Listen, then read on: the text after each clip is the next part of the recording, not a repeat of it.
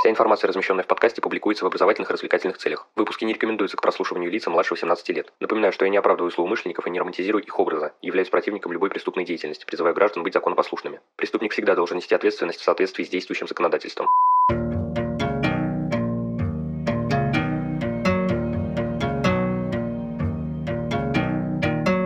Всем привет, вы на канале One, и сегодня мы поговорим о видах и приемах судебной фотографии, применяющихся в полевой работе криминалиста.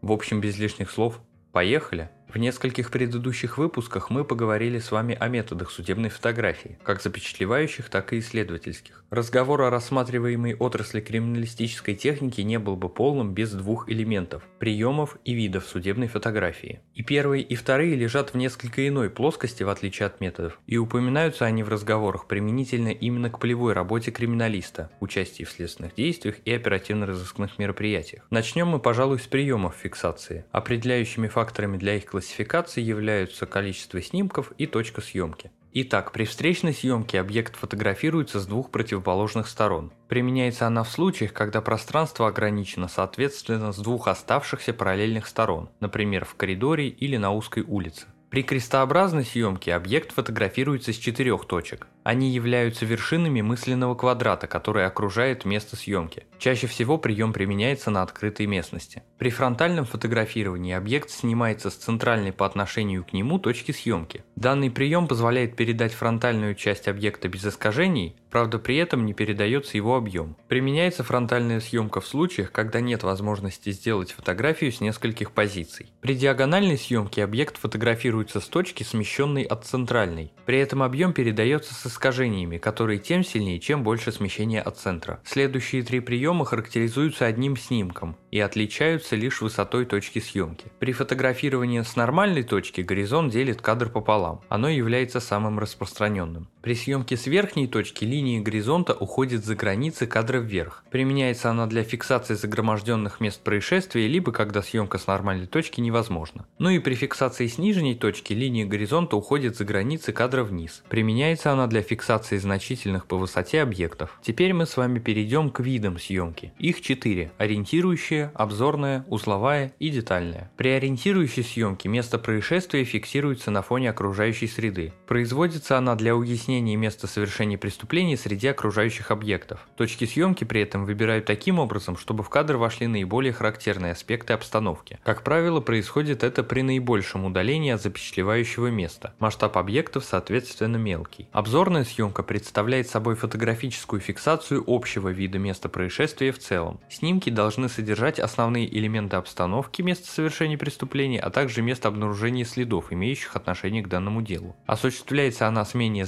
значительного расстояния, масштаб объектов при этом крупнее. Узловая фотография служит для фиксации элементов обстановки с криминалистическими признаками. Снимок должен показывать не только расположение следов на предметах, но и ориентацию самих предметов среди окружающей обстановки. Масштаб фотографий при этом стандартен. Ориентирующие обзорные и узловые снимки запечатлевают предметы и следы в том положении и виде, в котором они были обнаружены на момент осмотра. Для облегчения ориентировки на фотографиях возможно размещение стрелок с указанием на конкретный объект. Ну и наконец детальная съемка. Она необходима для запечатления отдельных деталей или частей объекта. Съемка ведется изолированно от окружающей обстановки, масштаб при этом максимален. Применяется она прежде всего к следам, которые по каким-либо причинам нельзя изъять, или в отношении которых нет уверенности, что они не будут повреждены или уничтожены при изъятии и транспортировке. Следы, которые могут утратить или изменить свои признаки в результате внешних воздействий или иных причин, фотографируются немедленно по обнаружении или получении сведений о месте их нахождения. Перечисленные виды съемки в полевых условиях, как правило, выполняются в последовательной связи от ориентирующей до детальной. Что ж, на этом выпуск подходит к концу, благодарю за его прослушивание. Следите за подкастом на удобной вам платформе, не забывайте про одноименные группы ВКонтакте, Инстаграм и канал на Дзене. Рассказывайте другим о Crime One и проявляйте всяческую активность, мне будет приятно. А если вы захотите поддержать проект материально, добро пожаловать на Boosty, рад любой помощи. Но главное, всегда помните, нераскрываемых преступлений не бывает.